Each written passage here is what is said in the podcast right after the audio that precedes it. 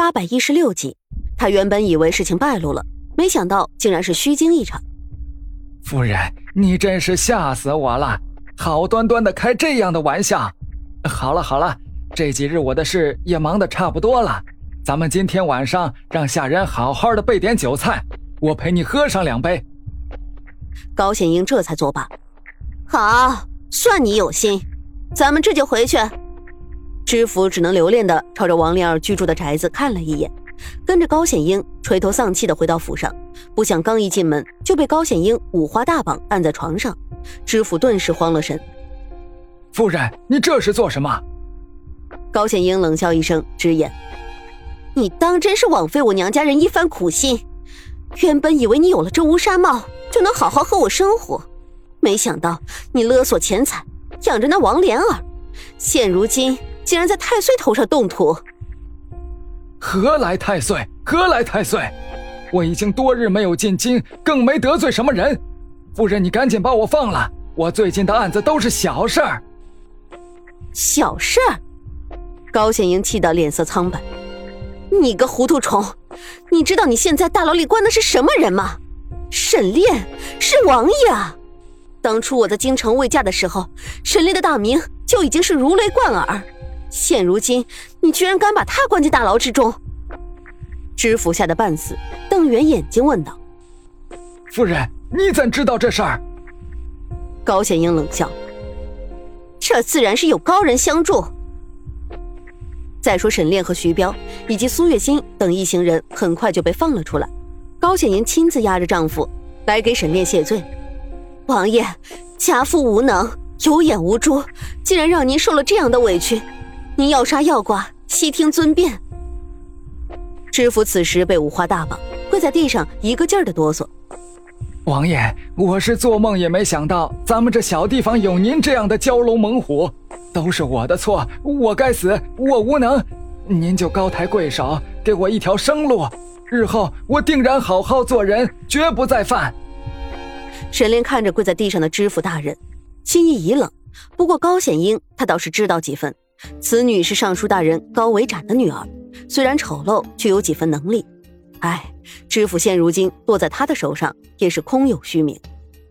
我已不是王爷，自然不会为难于你，只盼你日后能做个为百姓分忧的好官。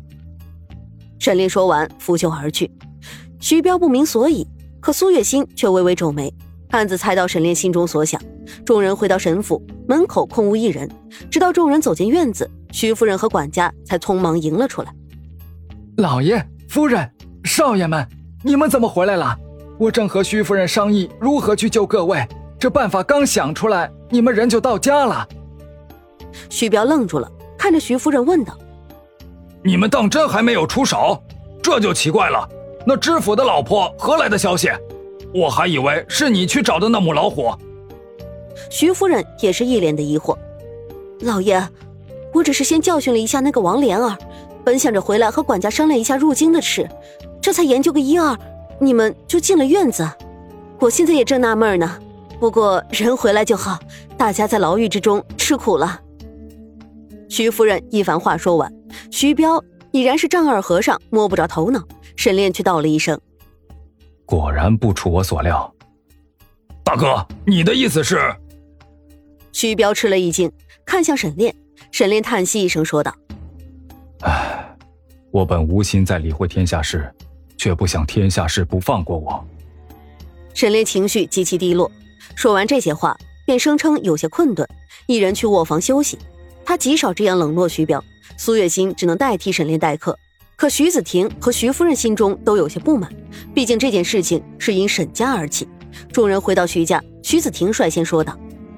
若不是因为沈家，我父子三人怎会入狱这几日？好不容易被放出来，这沈伯父也不知怎的，居然给我们冷脸看。徐彪拍案而起：“休要胡说！沈炼不是那样子的人。”徐彪话音刚落，徐夫人也有些气不过：“老爷，今日的事情我看得清楚，沈炼看上去气色不错，就算是有些困顿，也该和大家有个交代。他这样冷落我们，于情于理都不对。”一直站在婆婆身边的金主也觉得老爷今日的确反常，按理说这等小事绝不会影响他的情绪。爹娘、子谦、大哥，你们先别急，我觉得这件事情必定事出有因。我跟在老爷和夫人身边这么多年，对他们的人品很是了解。若不是有大事即将发生，老爷绝不会如此怠慢众人，更不会乱了心智。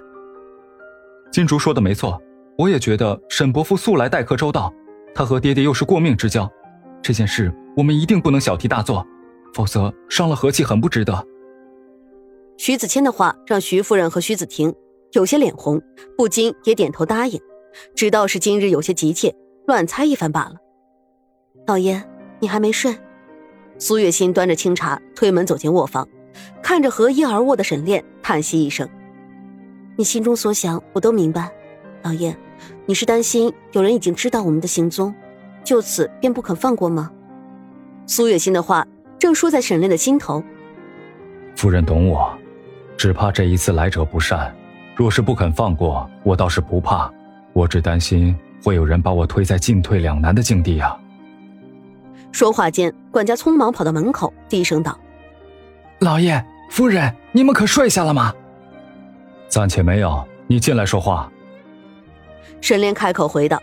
这管家走进来，有些着急的说道：“门口不知道什么情况，灯火通红，我贴着大门听了一会儿，好似来了许多人，不过还没敲门。老爷，咱们是不是摊上事儿了？”该来的始终会来，我沈炼倒是不怕事，这会儿我也想看看究竟是谁这般放不下我。说话间，沈炼已经披上斗篷，苏月心亲自帮他系好带子，温柔开口道：“老爷不必心烦，全当是老友相聚，别管是敌是友，先见上一见也就罢了。”沈炼星眸闪动，点了点头，走了出去。虽然已经不算年轻，可他风采依旧。看后身宛若翩翩少年，面容也不见老气，这一点是修炼之人特有的气色，旁人羡慕不来。管家紧随其后，苏月心也穿好衣服，披上斗篷跟了出去。沈炼亲自推开大门，却看到门口的确如管家所言，聚了好多人马。可这些人原地不动，似乎听从命令一般，不敢轻易惊扰这院中主人。王爷，一道响亮的声音响起。沈林由衷一愣，这声音他听得几分熟悉，一时之间又想不起来。不过循声望去，这一群人之中，一台轿辇门帘挑开，一名中年男子身穿蓝色长衫，足蹬薄底快靴，腰间佩戴的是一条金镶如意带。那是疾步而来。王爷，许久不见，我甚是想念啊！您可还记得在下？沈炼定睛一看，这来者不是别人。正是当初在朝廷中的好友徐远山。